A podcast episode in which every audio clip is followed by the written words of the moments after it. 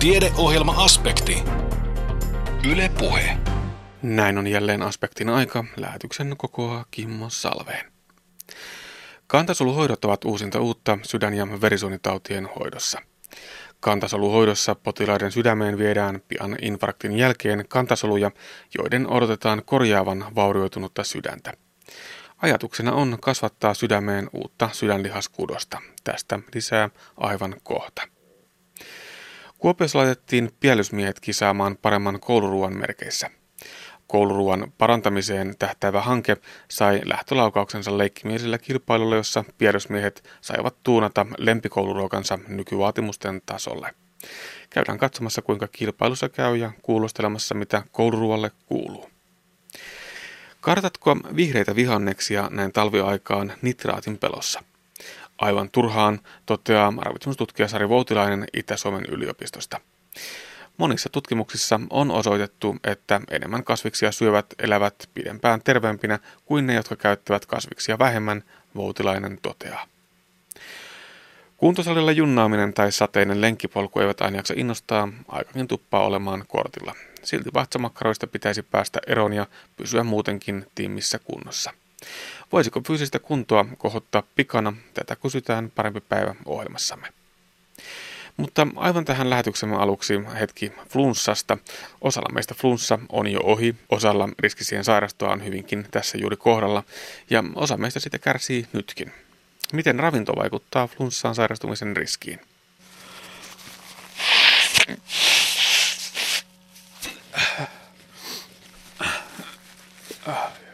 Näin flunssakauden keskellä niin monet miettii, että voidaanko ravinnolla jollakin tavalla parantaa sitä omaa vastustuskykyä tai flunssan iskettyä jo sitten nopeuttaa sitä paranemisprosessia. No, tiedetään se, että tämmöinen liian vähäinen energiansaanti esimerkiksi laihduttajilla tai urheilijoilla niin voi altistaa sille, että flunssapöpöt iskee herkemmin. Ja sen lisäksi myös joidenkin vitamiinien ja kivennäisaineiden puutoksella tiedetään olevan vastustuskykyä heikentäviä vaikutuksia. Eli näin ollen niin tämmöinen energian tarvetta vastaava, monipuolinen terveellinen ruokavalio suojaa myös siltä flunssalta ja influenssalta.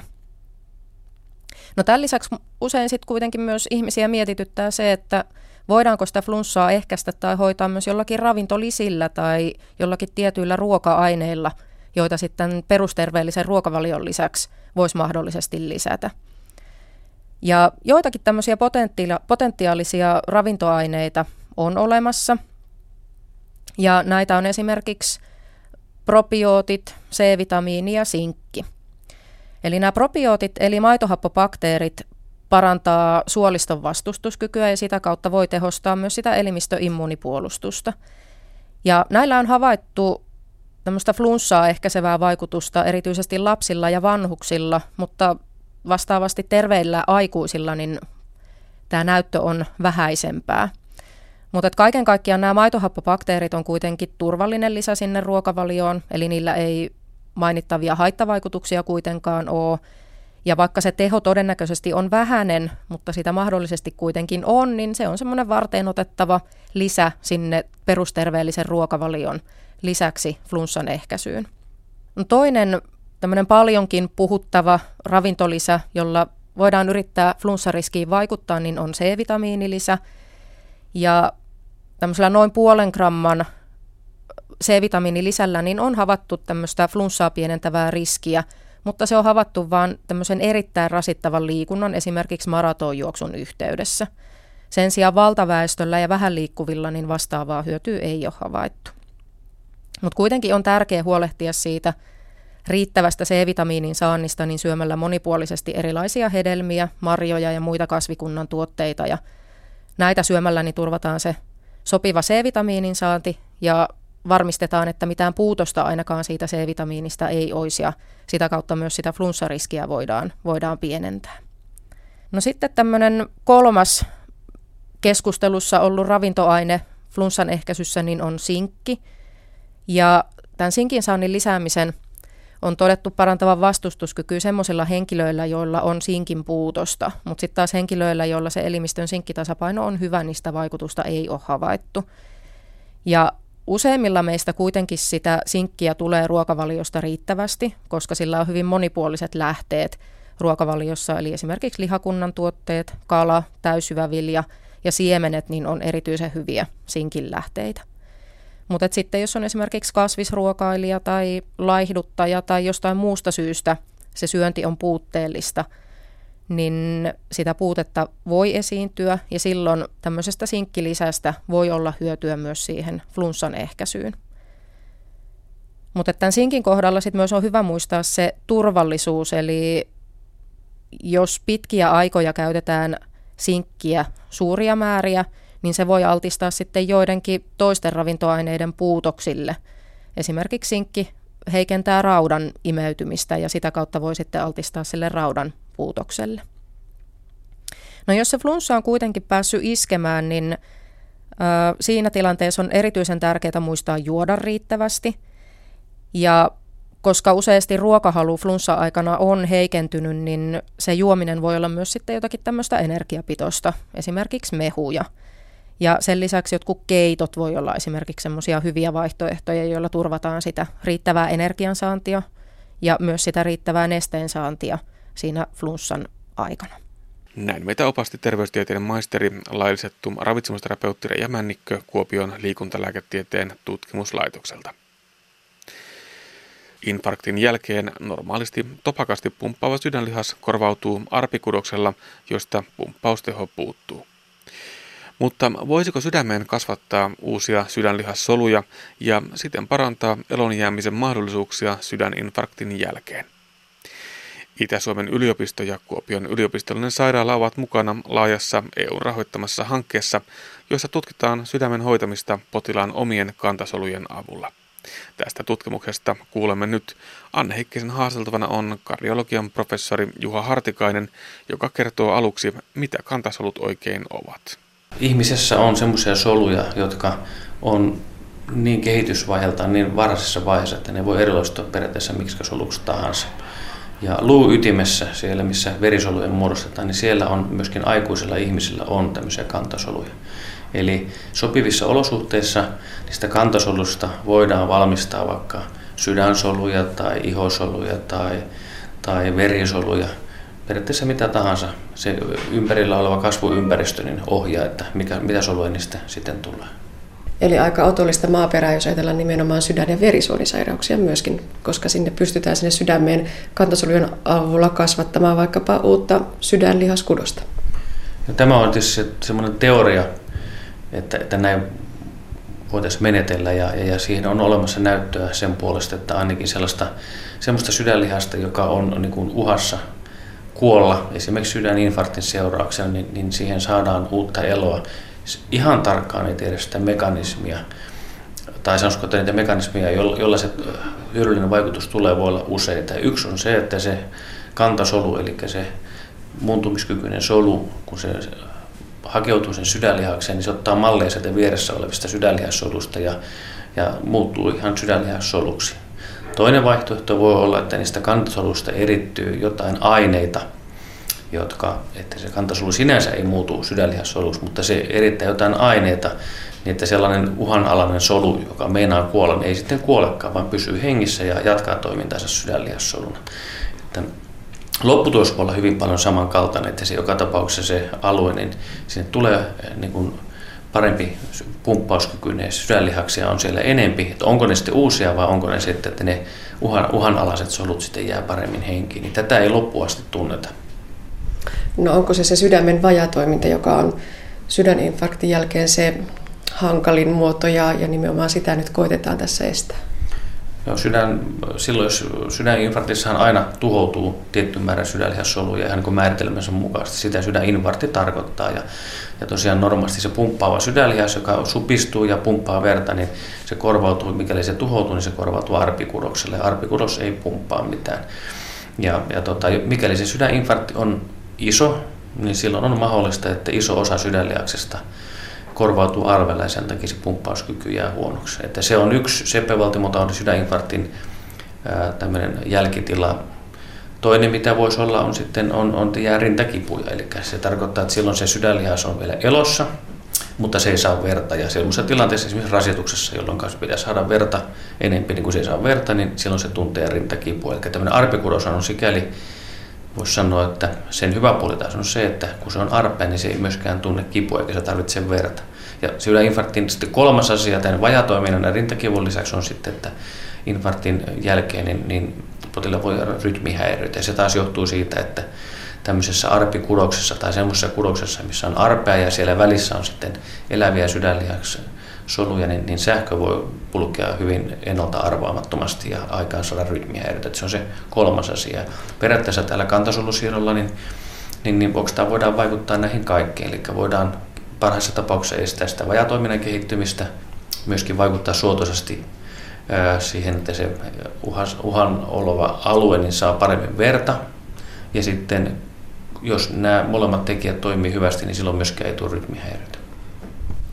No niitä kantasoluja syntyy siis siellä potilaan ihmisen omassa luuytimessä, mutta miten niistä tehdään sellaisia ja sellaiseen muotoon saatettuja, että ne voidaan sitten sinne sydänlihakseen saada?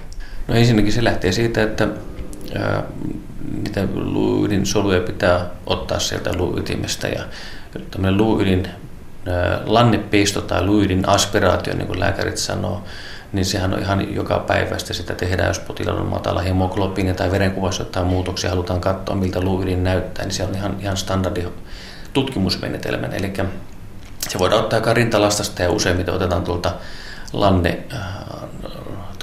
suoliluun harjasta. Siellä on aika helposti tavoitettavissa näitä luuydinsoluja. Niitä imetään ihan ruiskulla, riittävä määrä sen jälkeen. Ne käytännössä puhdistetaan. Siellähän on verisoluja mukana, siellä on tulehdussoluja mukana, siellä on verihiutaleita ja kaiken näköisiä soluja. Niistä puhdistetaan niin, että otetaan talteen vaan näitä kantasoluja. Ja sitten ne kantasolut sillä tavalla käsitellään, että ne kestää esimerkiksi kuljetusta ja sitten tuodaan takaisin siihen sairaalaan, missä ne kantasolut on otettu. Vuolelta niitä valmistetaan esimerkiksi tässä tapauksessa, niitä valmistetaan Kööpenhaminassa, tapahtuu se solujen valmistus. Sitten ne tuodaan takaisin tänne kyssiin ja ruiskutetaan sitten potilaan sinne sydämeen CP-valtimoon takaisin ja sitten ajatus on se, että ne hakeutuu sille alueelle, missä niitä sitä tarvitaan. No joko meillä on kokemusta, oikeita potilaita tämän tyyppisestä hoidosta? No maailmallahan on hoidettu useita satoja potilaita useissa eri tutkimuksissa, vaan se kysymyksenasettelu vaan niissä on ollut yleensä se, että ne on ollut yhden keskuksen tutkimuksen. Yksi keskus on lähtenyt testaamaan, että onko kantasoluhoidosta hyötyä. Sitten niissä on yleensä ollut muutamia kymmeniä potilaita. Maksimissaan suurin tutkimus, mitä on tehty, niin se on ollut noin 200 potilasta, jossa osa on saanut kantasoluja ja osa ei ole saanut kantasoluja. Ja sitten näissä tutkimuksissa sitten, mä äsken kuvasin, miten ne kantasoluja valmistetaan tai sanoisiko puhdistetaan, niin ne puhdistusmenetelmät on vähän erilaiset. Jokainen tämmöinen laboratorio, jossa sitä toimintaa tehdään, niin tekee vähän eri menetelmällä ja nyt ennen kuin tämmöistä hoitoa voidaan niin kuin julistaa, että sitä voidaan missä tahansa antaa, niin tietysti se täytyy testata paljon isommalla potilasmäärällä. Useissa keskuksissa, ei vain yhdessä keskuksessa, ja lisäksi pitäisi jollain tavalla vakioida se tapa, millä tavalla näitä kantasoluja sitten valmistetaan. Jos ajatellaan hyvin tämmöinen hyvä rinnastus, esimerkiksi lääketutkimus, niin tänä päivänä hyvin usein lääkennetutkimuksessa on tuhansia, jopa parikymmentä tuhatta potilasta, jotka sitten selvitetään, että onko lääke A parempi kuin lääke B. Ja nyt jos ajatellaan verrata, että kantasolujen suurin tutkimus on noin parisataa potilasta, niin ollaan hyvin kaukana vielä siitä, mitä yleensä vaaditaan ennen kuin hoito on, niin kuin, että voidaan sanoa, että se on käypää hoitoa. No tässä hankkeessa nyt, mistä puhutaan, niin on se noin 3000 potilasta. Minkä verran niistä ajatellaan, että on näitä suomalaisia potilaita? Todellakin lähtökohta on se, että tämmöinen EU-hanke, niin se pitää olla riittävän suuri, sinne pitää olla useita keskuksia mukana ihan niin kuin kaikissa EU-hankkeissa. Tässä hankkeessa tavoitteena on, että potilaat olisi yhteensä 3000, josta 1500 hoidetaan kantasolulla ja 1500 hoidetaan sillä tavalla, kun tällä hetkellä tämän nykyisen käytännön mukaan on parasta hoitaa sydäninfarktin hoidossa. Eli nämä kantasolupotilaatkin saavat sen parhaan mahdollisen hoidon plus lisäksi sen kantasolun. Ja sitten taas se toinen ryhmä saa sen parhaan mahdollisen hoidon, mikä tänä hetkenä on käypää hoitoa. Ja keskuksia on useita, keskuksia on lähes 100 kappaletta. Ja tarkoitus on, että KYS osuus on siitä noin 30 potilasta, eli 15 potilasta saa kantasolut ja 15 potilasta sitten hoidetaan tämän muuten parhaalla mahdollisella tavalla. No millaisesta aikataulusta voidaan puhua? No lähtökohta on varmaan se, että tämmöisiä potilaita, niin kaikki sydäninfarktipotilaat ei sovellu tähän, että suurin osa tänä päivänä sydäninfarkteista hoidetaan niin nopeasti, niin ajoissa, niin tehokkaasti, että ei synny sellaista tilannetta, että kantasoluhoitoa tai mitään muutakaan tämmöistä normaalihoidon päälle olevaa hoitoa tarvitaan. Mutta tähän nimenomaan otetaan sellaisia potilaita, joilla sydäninfarkti on iso. Ja me on arvioitu, että niitä potilaita meillä tulee ehkä noin 2-3 vuotta sen kuluessa 30 potilasta kerätä. Eli sanotaan 10-15 potilasta vuodessa. No entä sitten ihan noin kliinisesti hoidon kannalta? Kuulostaa siltä, että se ei mikään järin mutkikas operaatio tässä ihan käytännön arkityössä siinä hoidossa ole. No ei, se on loppuksi ihan osa. Se menee, voipa sanoa, ihan samalla sairaanhoitojaksolla kuin potilas olisi muutenkin infarktin vuoksi täällä hoidossa. Eli potilas, jos tulee sydäninfarktin vuoksi ja me todetaan, että on akuutti sydäninfarkti, usein ne hoidetaan saman tien palolaannushoidolla. Meillähän vuodenvaihteessa käynnistyy vielä tämmöinen ympärivuorokautinen päivystystoiminta, niin tämmöinen potilas, kun on hoidettu, niin sen jälkeen katsotaan, että mikä se hoidon tulos oli, että onko siellä syntynyt iso infarkti, uhkaako se sitä sydämen pumppauskykyä. Jos on tämmöinen potilas, niin sitten näiltä potilailta sitten osalta siis otetaan se luidin näyte, valmistetaan tai puhdistetaan Kööpenhaminassa, se tulee saman tien takaisin tänne ihan lentokurieripostilla ja se noin 2-3 vuorokauden kuluessa siitä, kun potilas tuli sairaalaan, niin ne ruiskutetaan uudestaan sinne sepevaltimoon. Ja yleensä tämmöinen potilashan on infarktipotilas sairaalassa tänä päivänä noin viikon verran, ja silloin tämä sama hoito ehditään sen viikon kuluessa sitten antaa. Sen jälkeen potilaita seurataan heidän noin parin vuoden ajan sen hoidon jälkeen. Niin niitä potilaita, jotka saivat kantasolut, kuin niitäkin, jotka sitten hoidettiin sillä muulla tavallisella hoidolla. Miten niitä kantasoluhoidon tuloksia voidaan tutkia tai määritellä? Nähdäänkö sen arpikudoksen määrä ja tavallaan siitä voidaan laskea, että onko sitä minkä verran? Osittain kyllä joo. Että on hyvin montakin tapaa. Yksi tapa on se, että tehdään esimerkiksi kuormituskoe ja katsotaan, mikä potilaan suorituskyky on. Sitä arpea voidaan toki kuvantaa, sydämen pumppauskykyä voidaan arvioida, mutta silloin kun on kyseessä näin mittava tutkimus 3000 potilasta, niin silloin yleensä se pohjautuu semmoisiin hyvin yksinkertaisiin, hyvin helposti mitattavissa oleviin suureisiin. Eli potilaita kysytään heidän vointiansa ja sitten toisaalta me katsotaan, että kuinka suuri osa niistä potilaista esimerkiksi joutuu uudestaan sairaalaan uuden CP-valtimokohtauksen vuoksi, vajaatoiminnan vuoksi ja myöskin katsotaan, että kuinka suuri osa potilaista sen seurannan aikana menehtyy. Eli hyvin tämmöisiä yksinkertaisia asioita. Se, että jos kaikilta mitattaisiin nekin monimutkaisilla tavalla, mitkä on toki on mahdollista, niin silloin toisaalta myöskin kustannukset nousee aivan suunnattomasti ja sen vuoksi tehdään tietysti se, mikä puhutaan tämmöistä kovista päätetapahtumista, eli semmoista, joka vaikuttaa ihan arkielämään sen potilaankin kannalta. No ihan parhaimmillaan, mitä tästä suuresta hankkeesta voisi olla tiedossa? Odotatteko itse, että tästä kantasoluhoidosta tulee ihan rutiinia ja joskus se normaali hyvä hoitoa? Ainakin ne tähän mennessä suoritetut tutkimukset, vaikka tuossa äsken kuvasin, että niissä on tietyt rajoitukset, ne on tehty yhdessä keskuksessa pienellä potilasmäärällä ja hieman eri tavalla se kantasolut on valmistettu, niin kuitenkin niissä useimmissa tulos on sellainen, että niistä olisi hyötyä. Ja siinä mielessä, nyt kun se vielä tehdään standardilla tavalla, valmistetaan tosiaan ne solut ja muutenkin tehdään ihan vakio tavalla isolla potilasmäärällä, niin kyllä minä uskoisin, että niistä todennäköisesti tulee olemaan hyötyä ja eräänä päivänä se tulee olemaan varmaan osalla potilaista ihan käypää hoitoa, joka voidaan sitten soveltaa jokaisessa semmoisessa paikassa, missä sydäninfarktia sitten käytännössä hoidetaan. Eli tehdään palolaannustoimenpiteitä. Sinänsä itse se kantasolujen niin kuin ottaminen, valmistaminen ja potilaan takaisin ruiskuttaminen, sinänsä ne on niin kuin teknisesti hyvin yksinkertaisia ja myöskin potilaalta hyvin vähän vaativia, eli aika yksinkertaisia näppäriä toimenpiteitä. Sydämen kantasoluhoidoista kertoi kardiologian professori Juha Hartikainen. Toimittajana edellä oli Anne Heikkinen. Puhutaan seuraavassa kouluruuasta. Meiltä varmaankin kaikilta löytyy jostain mielen perukoilta muistikuvia kouluruoasta. Niistä inhokeista, mutta myös niistä suosikeista, joita odotettiin ja toivottiin. Kouluruoka on tunteita herättävä juttu. Siihen kohdistuu samaan aikaan paljon kritiikkiä, mutta myös kiitosta. Sitä pidetään usein jopa suomalaisen koulutusjärjestelmän tukirankana ja tasa-arvoistavana tekijänä. Ja mikäpä ettei. Kouluruokailumme on ainutlaatuinen järjestelmä, jonka soisi muodostuvan yhä paremmaksi.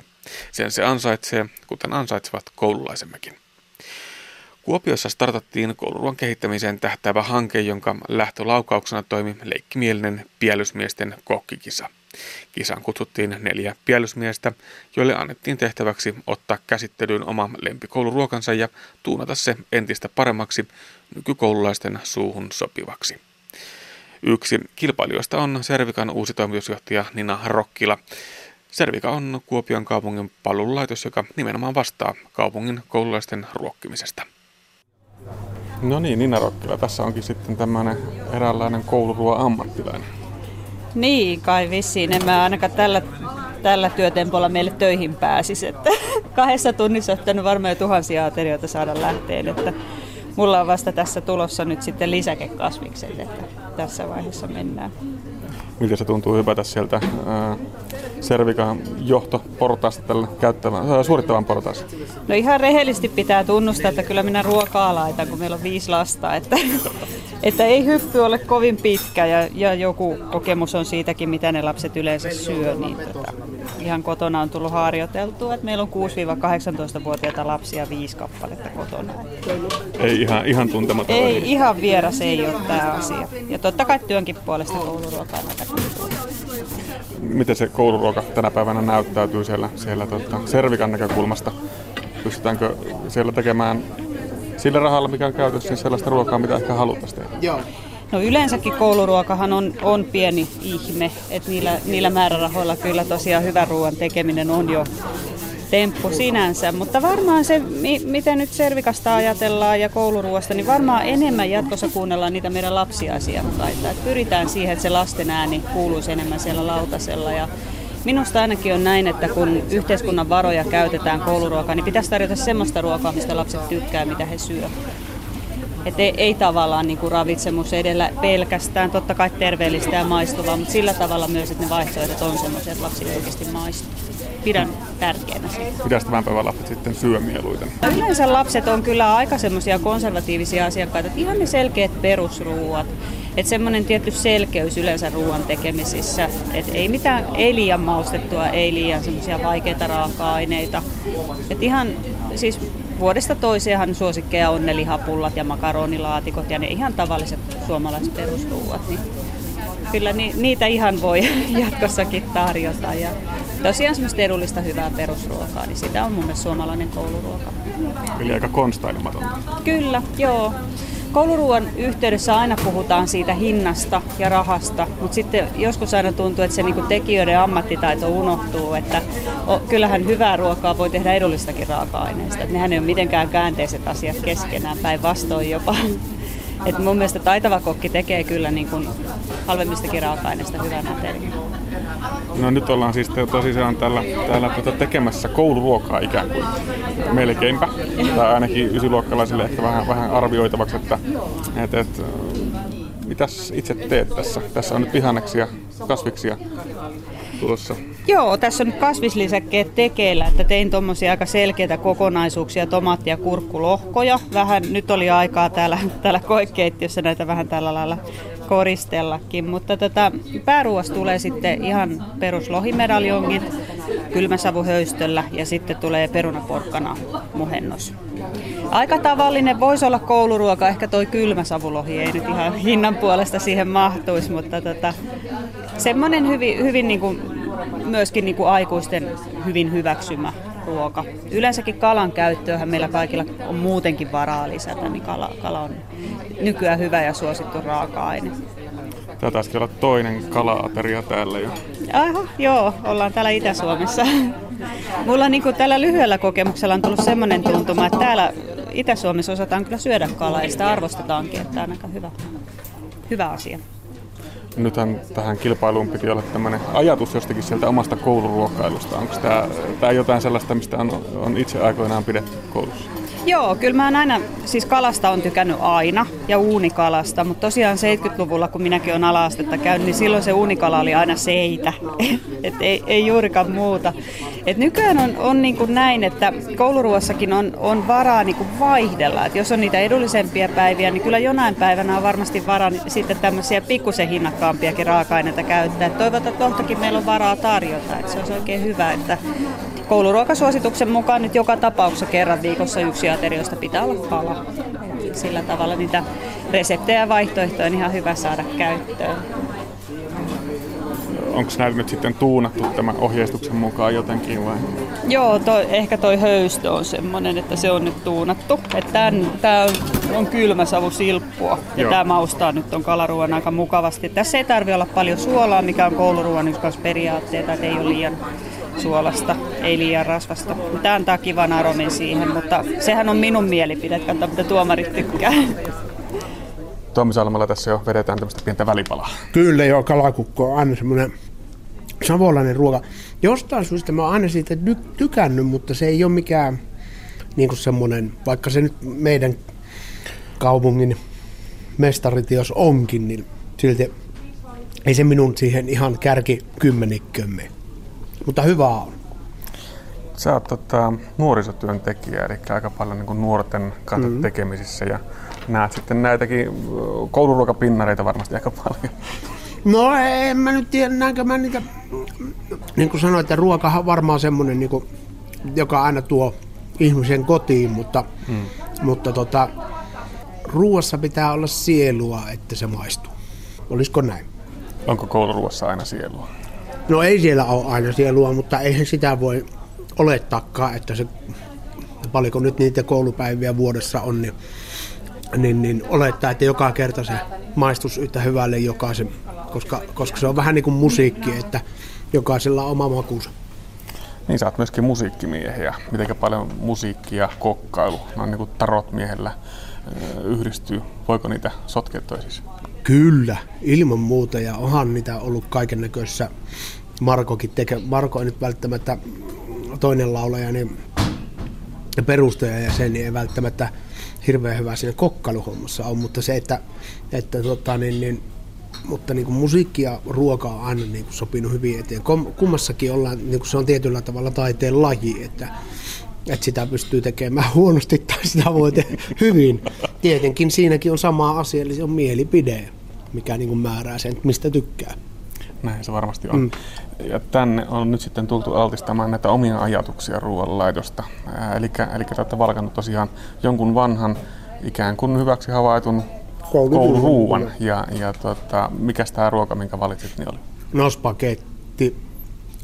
No ei spagetti bolognese. Silloin kun oli itse koulussa, niin se oli vain spagettikastiketta ja spagettia. Joku tämmöinen nimi sillä oli, mutta tai jauhelihakastike, miksi sitä nyt sanottiinkaan, ja spagettia. Mutta sitten mä ajattelin niinku sen, ehkä semmoisen italialaisen maun tuoda siihen mukaan sitten vähän. Minkä takia tämä spagetti on nimenomaan jäänyt kouluilta mieleen?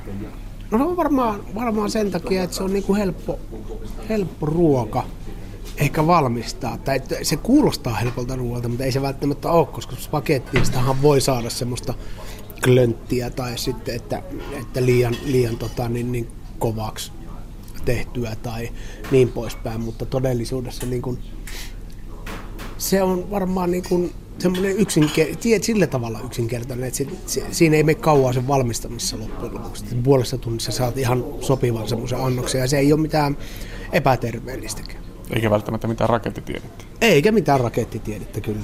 No nyt tätä annoksia myöskin tuunataan sitten jonkun verran, eli päivitetään vähän tähän päivään ja ehkä näihin makutrendeihin ja muihin. Mikäs tää sun kikki tässä nyt sitten on? No kyllä mulla on ihan perus chili ja tuoreet yrtit varmaan on toinen se juttu. Eli ei käytetä mitään kastikkeita tai siis valmistamisia juttuja. Et se on varmaan semmoinen yksi mikä tuo siihen niinku sitä makua ja ehkä pirteyttä sitten siihen. No, mulla on semmoinen yksi siellä hihassa vielä, minkä mä laitan siihen loppuun. mitä en ole nähnyt kyllä missään muualla tehtävää. Mikäs tämä yksi on? Se on, siitä ruunataan limetti. Okei. Ja siellä käydään siinä vähän. Tämä on vielä tämmöinen niin kuin salainen aine. Tämä on vähän semmoinen salainen, se laittaa vasta lopussa siihen. Ei kerrota kellekään. Ei kerrota kellekään. Ei missään nimessä. Pääseekö tämmöisellä sitruuna, lime, chili, spagetti, bolognese paketilla nyt sitten mitenkään hyvin tuonne ysiluokkalaisten sydämiin? No, en mä tiedä tarviiko mun päästä niiden sydämiin, mutta se, että kyllä mä luulen, että ne vähän ehkä miettii, että tälläkin tavalla voi tehdä ruokaa tai se, että tehdäänkin yksinkertaisesta ruoasta niin kuin vähän semmoista erilaista. Yritän tehdä semmoisen ravintola-annoksen vähän, että pääsisi niin sillä, että pystyy sen tekemään nopeasti vähän niin kuin sillain nätimminkin, ettei se ole aina vaan siinä 4 vuodessa, josta vaan tempastaa. Voisi koulussakin miettiä, vaikka se tuottaa vähän keittäjille tai henkilökunnalle niin kuin lisää duunia, mutta välillä niin kuin tarjota se ruoka vähän sillä tavalla, muullakin tavalla kuin pelkästään sillä tavalla, että se nuori kävelee ja ottaa, eikä se ja lähtee pois, syö ja lähtee pois. Et siinä voisi olla niin kuin jotain muutakin siinä mukana. Tarvitseeko kouluruokaan yleisesti sotkea vähän enemmän estetiikkaa? Ihan ympäristö- ja tilankin näkökulmasta. No mun mielestä kyllä. Et kyllähän ne on aika niin kuin surullisen näköisiä välillä ne ruokalat. Et ne on vähän niin kuin semmoisia niin kuin syöttelöitä ehkä. Vähän tulee semmoinen olo, että niin pitäisi välittää myös se, että kun ruoka on, niin kuin, jos ajatellaan italialaisia, se on semmoinen tapahtuma, se syöminen. Eikä semmoista voisi olla, että siinä niin siitä saisi sitten niin vähän enemmän siihen elämään niin jotain semmoista hauskuutta. Onko siellä sitten valoilla tai millä tavalla tehty, niin kuin, ettei se ole pelkästään se, että mä vaan tungen tämän naaman ja lähden ja äkkiä seuraavalle tunnille. Että siinä olisi niinku jotain muuta, että hei, mulla on hauskaa tässä, että jutellaan tässä näin ja syödään ja sitten lähdetään tunnille tai voiko tässä tehdä jotain muuta. Et kyllä mun mielestä se kliinisyys, mitä meidän yhteiskunnassa harrastetaan, niin se vie sen luovuuden kokonaan pois. Eli sitä rakkautta ruokaa voisi ilmentää aika monella eri tavalla. Kyllä, ihan todellakin. Hyvää tsemppiä kilpailuun. Kiitoksia. Mitä syntyy. Kiitos. Näin Tommi Salmela, joka on siis Kuopion nuorisopalvelujen etsivä työntekijä ja toinen kuopiolaisen metalliyhtye Tarotin laulajista. Mutta meidän kilpailua edes leikkimielistä voi järjestää ilman tuomareita. Tuomariston rungon muodostavat ysiluokkalaiset. Tuomariston vahvistuksena toimii paistinkääntäjien Ari-Pekka Parviainen. Ari-Pekka Parviainen paistinkääntäjistä, miltä tämä meno täällä on näyttänyt? No, hauskahan tätä on seurata ja rauhallista, ammattimaista ja asiaan vihkiytyneen oloista, ihan erilaista kuin näissä televisiokokkikisoissa, missä häslätään ja sählätään ja juostaan edestakaisin. Täällä kohtalaisen hyvin ihmisellä tuntuu olla vielä tämä homma hanskassa, tosiaan vähän poiketen näistä television kokkiohjelmista. Mites tämä tarjonta näyttää? No, tarjonta näyttää myös, jos niin peilataan sitä tosiaan kouluruokaa maailmaa ja vuosikymmeniä, niin kuin tässä nyt ajatuksena on ollut. Niin musta näyttää oikeinkin hyvältä. Meillä on tulossa haukea, meillä on tulossa jauhelihaa, kastiketta ja on tulossa lohta tuolla ja kanaa. Eli nämä raaka-aineet on juuri niitä, mitkä meille on tuttuja ja paljon kouluruuassa käytettyjä. Ollaan kohtalaisen paljon ainakin näissä mitä on tässä ennättänyt katselemaan, niin tämmöistä ihan rehellisten puhtaiden makujen äärellä.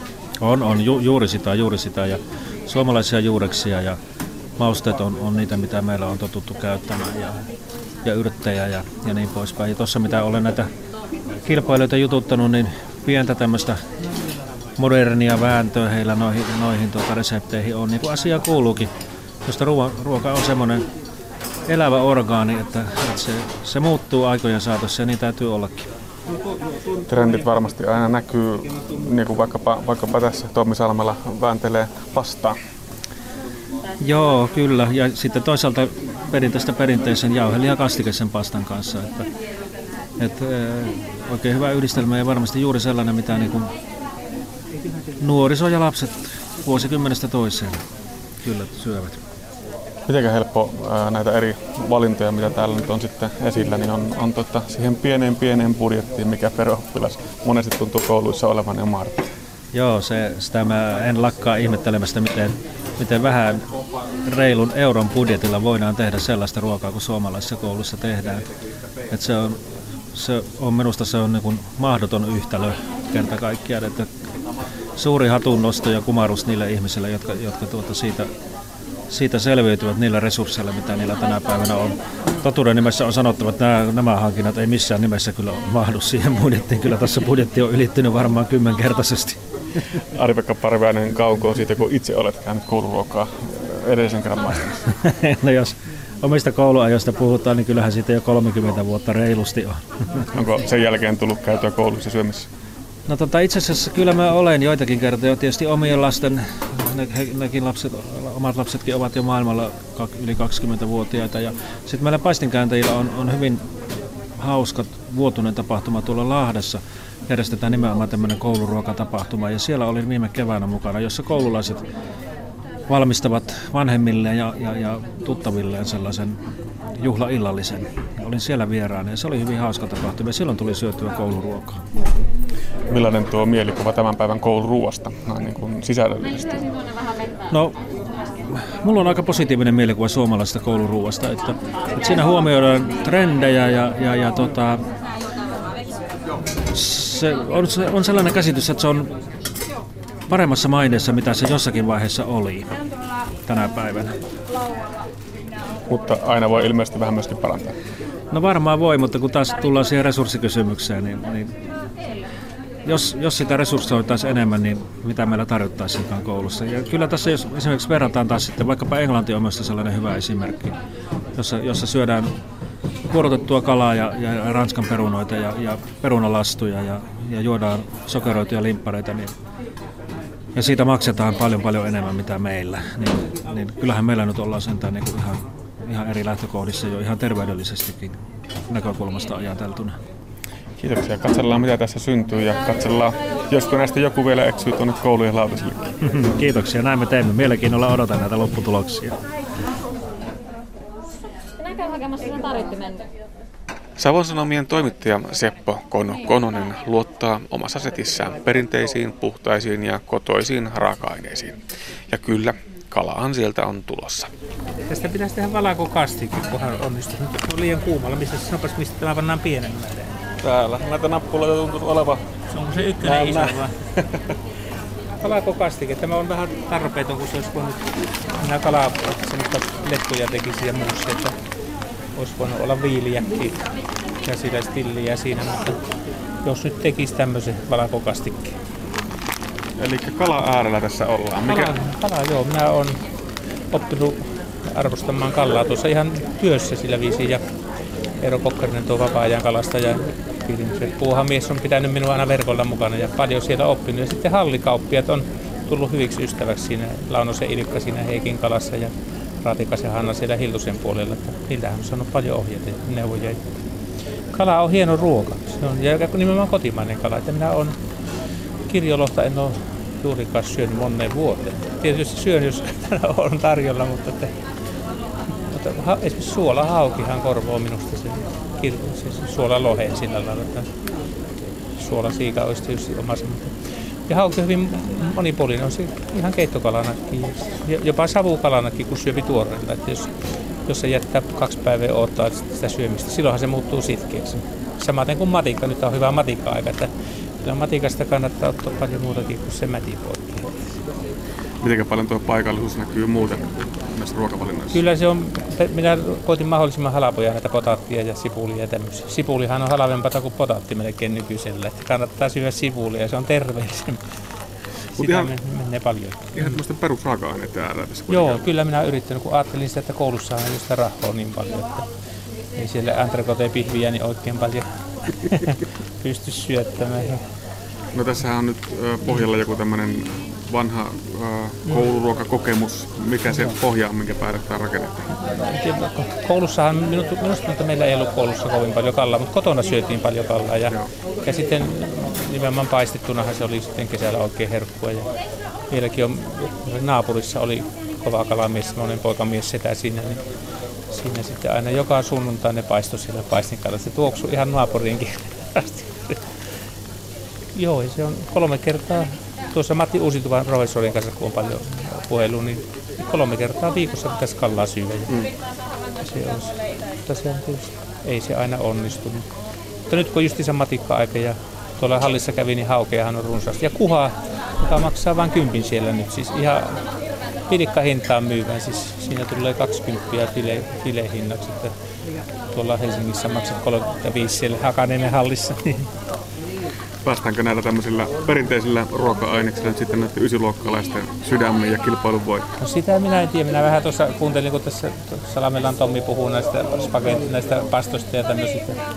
Saattaa olla, että se ajaa henki jyrää minun ohi, mutta ja nyt me jauhoja tähän. Ei kun vaan tekee.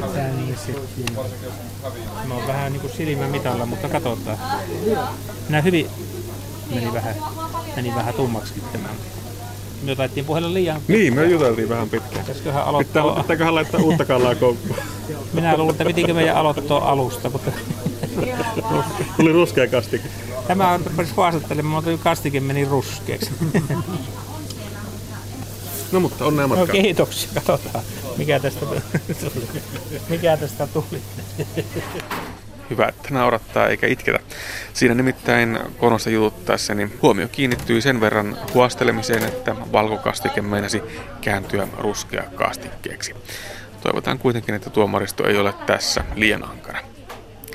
Ja vielä löytyy yksi kisa, ja kisamasta löytyy nimittäin Kuopion Sitisokosta varatalon johtaja Pia Virtanen. Kokosta ja kanaa. Katsotaan, mitä täältä löytyy. No, tänään tulee kookoskanankeittoa meillä. Minkä takia just kookoskanankeittoa? No, se kanankeiton resepti juontaa juurensa sinne mun ala-asteaikoihin. Ja mä siihen ihastuin ja aikana niin sitten sen sieltä meidän koulun keittäjältä sen ohjeen pyysin. Ja tää on nyt sitten tuunattu versio tähän päivään. Kookoskanankeitto. Ei kuulosta, niin kuin, ei herätä minkäännäköisiä niin kelloja meikäläisen päässä. En ole ikinä varmasti maistanut sellaista. En koulussa enkä koulun ulkopuolella. Onko tämä nyt ihan teillä päin sitten ollut tyypillistä kouluruokaa? Tai no ylipäätään missä päin? No mä oon tuolta Etelä-Savosta lähtöisin. Eli semmoinen pieni kyläkoulu kuin Kolman kyläkoulu, josta mä oon lähtöisin. Ja siellä tätä syönyt, mutta silloin ei siinä ollut siinä keitossa koukosta. Eli tää on tää tuunattu versio. Aivan. Eli nyt päästään tähän niin kuin homman ytimeen. Eli ollaan tosiaan tuunaamassa näitä vanhoja hyviä ruokia. Juuri näin. Millainen ajatusprosessi tässä nyt on käyty läpi, kun tätä on mietitty näitä vaihtoehtoja? Oliko muita kandidaatteja? Itse asiassa tämä oli äärimmäisen helppo, koska tämä on ollut mulle tärkeä resepti ja mä oon tätä tehnyt aika paljon. Mutta se, että se muotoutui just tähän kisaan kookoskanankeitoksi, niin se ehkä tuli vaan sieltä niiden arkikeittiötuntien kautta, että ei sen kummempaa siinä. Että se kanakeitto oli se mun juttu ollut silloin pienempänä, niin siitä se lähti. Onko tämä kanakeitto hinnaltaan semmoinen, mitä voisi kuvitella, että koulussa voitaisiin tänä päivänä valmistaa? Ne hinnat on painettu aika alas. No mä toivoisin, että kyllä. Eli raaka-aineethan on aika simppelit loppupeleissä, että kunhan päästään sitten valmista keittoa maistelemaan, mutta uskoisin, että voisi jopa olla. Mutta itse asiassa täällä varmaan taitaa asiantuntija olla paikalla sen puolesta sitten tarkemmin laskemaan nämä eurot. No kana ja koukosta, se on selvää, että niitä siihen tulee. Mitäs muuta tähän laitetaan? No tietenkin mausteita ja perunaa, porkkanaa, kasviksia, sipulia. Aika tämmöinen tyypillinen keitto. Kyllä, hyvin tyypillinen, mutta ehkä vähän maustetaan sitä sitten enemmän. Ja maissi kuuluu siihen. Maissia, jaa. Antaa ihan oman värinsä tähän juttuun. Kyllä. Ei muuta kuin tekemään ja katsotaan, mitä sitä syntyy. Hyvä, kiitoksia. Näin mestariteokset lähtevät pian tuomareiden syyniin. Kysäistään tuomioita odotellessa Savonia ammattikorkeakoulun elintarvikkeiden opettaja Mari Vartiaiselta, miltä kisa näyttää ja miltä näyttää suomalainen kouluruokailu.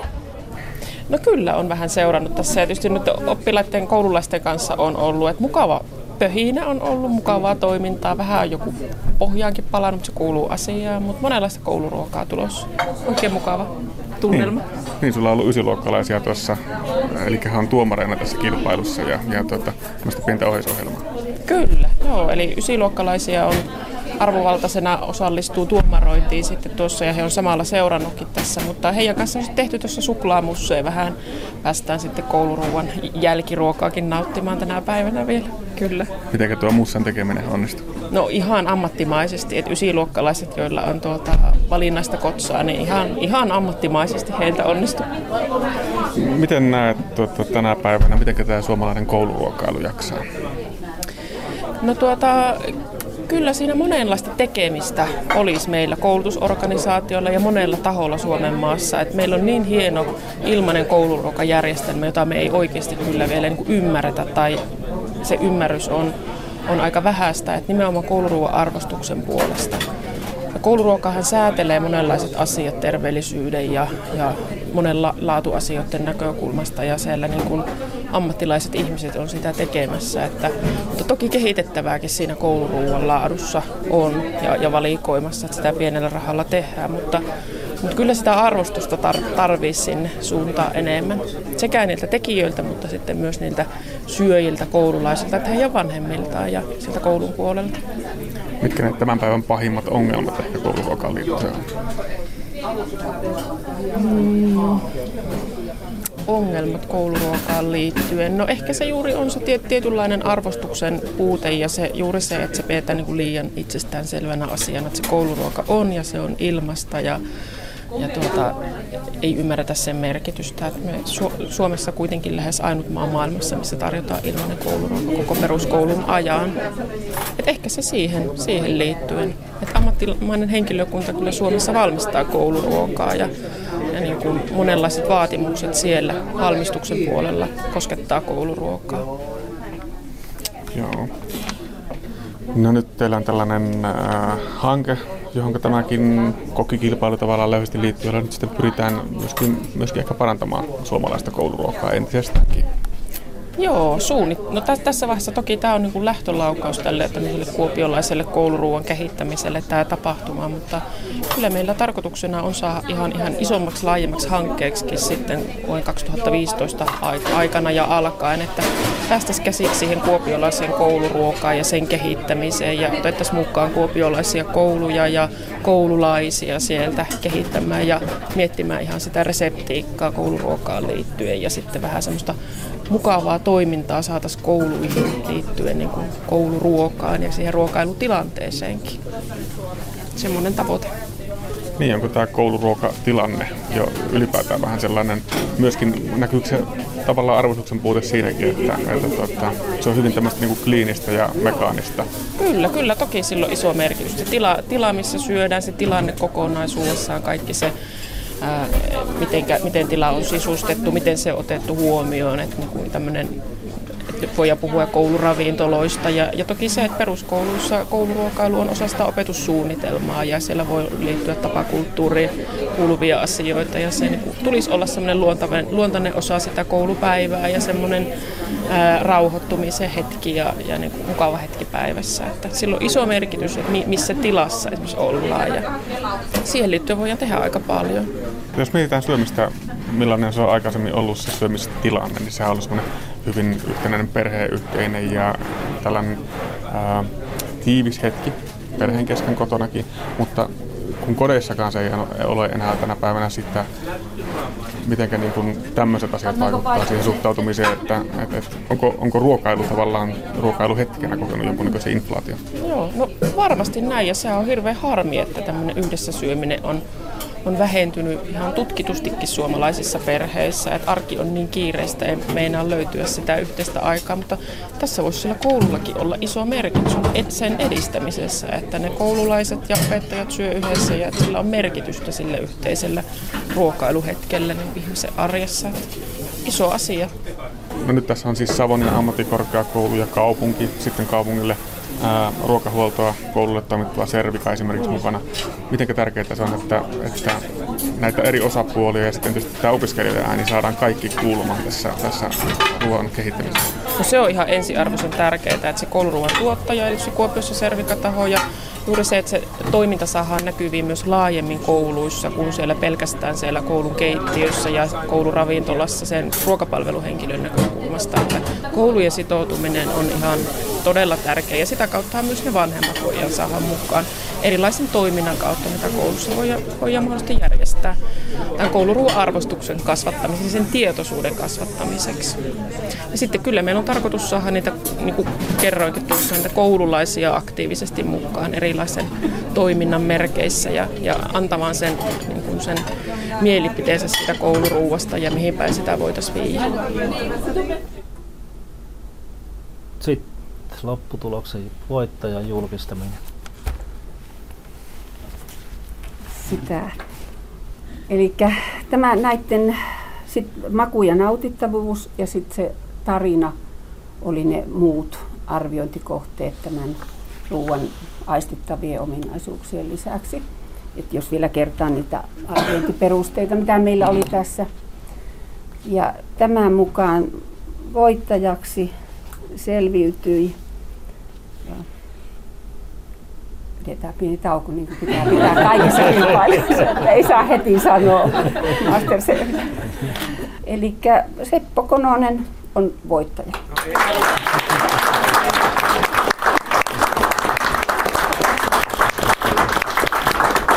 Ja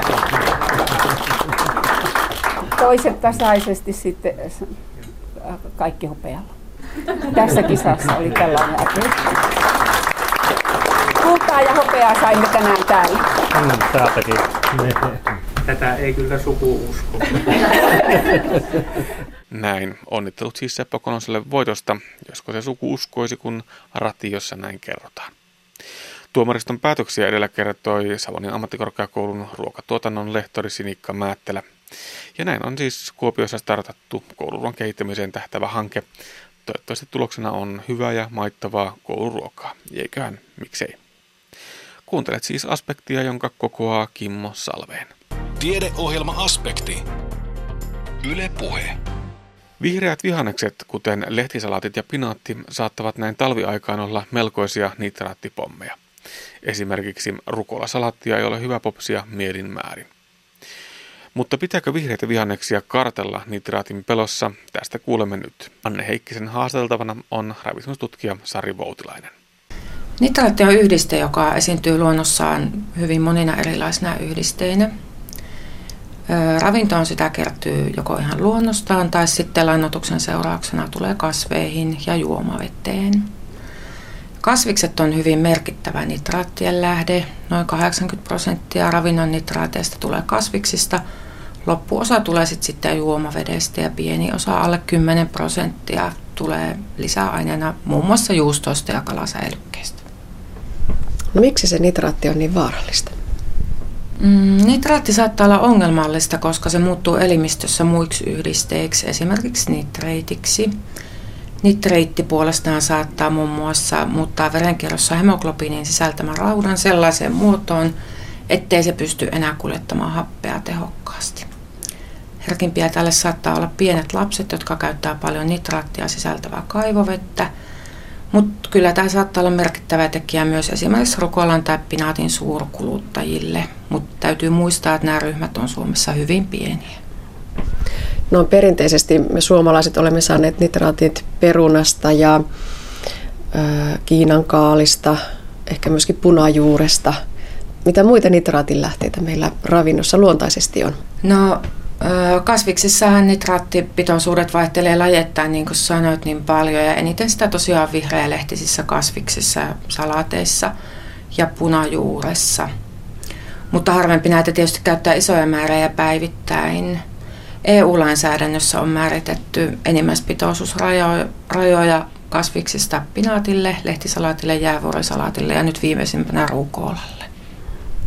No, kuinka paljon näitä mainittuja kasviksia pitäisi syödä, jotta se turvallinen raja ylittyy? Näille on määritetty tosiaan näitä korkeimpia hyväksyttäviä päiväsaanteja näille yhdisteille. Ja aikuiselle semmoiselle 70 kiloa painavalle ihmiselle on asetettu, että saisi saada noin 300 milligrammaa nitraattia päivässä. Ja rukolalla se täyttyy jo noin 50 grammasta. Mutta on kuitenkin hyvä muistaa, että rukola on tosi kevyttä ja tuo 50 grammaa on erittäin iso kasa. Eli jos syö normaalia sekaruokaa, niin niitä värikkäitäkään kasviksia ja sitä vihreää ei näin talvisaikaankaan kannata karttaa sen nitraatin pelossa.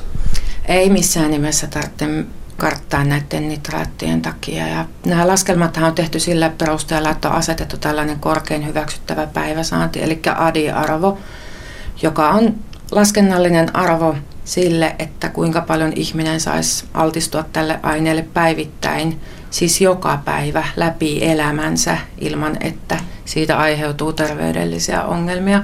Eli satunnaisilla päiväylityksillä ei ole yhtään mitään merkitystä. Ja mä uskon, että on erittäin harvinaista, että joku saisi kasviksista näin paljon nitraattia joka päivä läpi elämän. Etenkin kun muistaa, että hyvin monissa tutkimuksissa on osoitettu, että enemmän kasviksia syövät elävät pidempään terveempinä kuin ne, jotka käyttävät kasviksia vähemmän. No onko se näin, että tämä nitraattiongelma on erityisesti talviaikaan, kun niitä kasviksia kasvatetaan tuolla kasvihuoneessa ja keinovalolla? Joo, kyllä se on ihan tutkittua tosiasiaa, että talvikausi vaikuttaa kasvisten nitraattipitoisuuksiin sillä, että katteen alla ja sisällä kasvatetuissa salaateissa on jonkin verran enemmän nitraattia kuin mitä kesäaikana avomaalla korjatussa kasviksissa on. Jos kasvisten nitraateista on huolissaan, niin saantia voi helposti vähentää paitsi välttelemällä näitä reilummin nitraattia sisältäviä kasviksia, myös niiden käsittelyllä, esimerkiksi huuhtelemalla, ryöppäämällä tai kuorimalla. Salaatista voi myös poistaa uloimmat lehdet ennen sen nauttimista. Käsittely vaikuttaa paljon. Esimerkiksi kaupasta ostetussa pakastepinaatissa on jäljellä enää vain noin puolet tuorepinaatin nitraatista. Ja ehkä on hyvä muistaa myös, että salaateissa kannattaa vaihdella lajeja, eikä syödä vaikkapa sitä rukolaa isoja määriä joka päivä.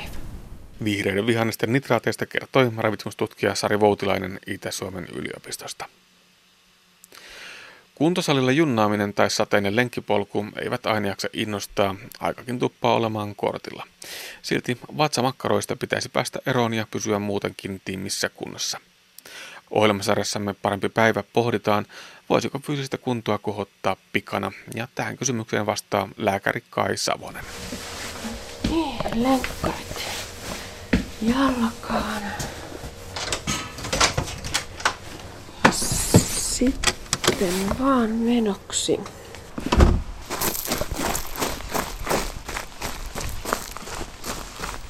Kyllä, vaikuttaa siltä, että kuntoa, tietysti fyysinen kunto sisältää monenlaisia erilaisia osa-alueita, mutta että ainakin kestävyyskuntoa näyttää olevan mahdollista kehittää myös pikana. Puhutaan siis pikatreeneistä, supertreeneistä. Mistä niissä oikeastaan on kysymys?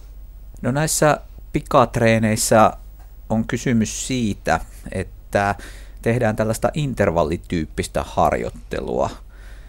Eli intervallityyppinen harjoitteluhan tarkoittaa sitä, että välillä mennään oikein reippaalla, kovalla teholla tietyn mittaisia pätkiä, ja näiden kovatehoisten pätkien välissä sitten pidetään palautusjaksoja, ja nämä palautusjaksot voi olla joko rauhallisella tahdilla tapahtuvaa liikuntaa tai sitten ihan tyystin lepoa.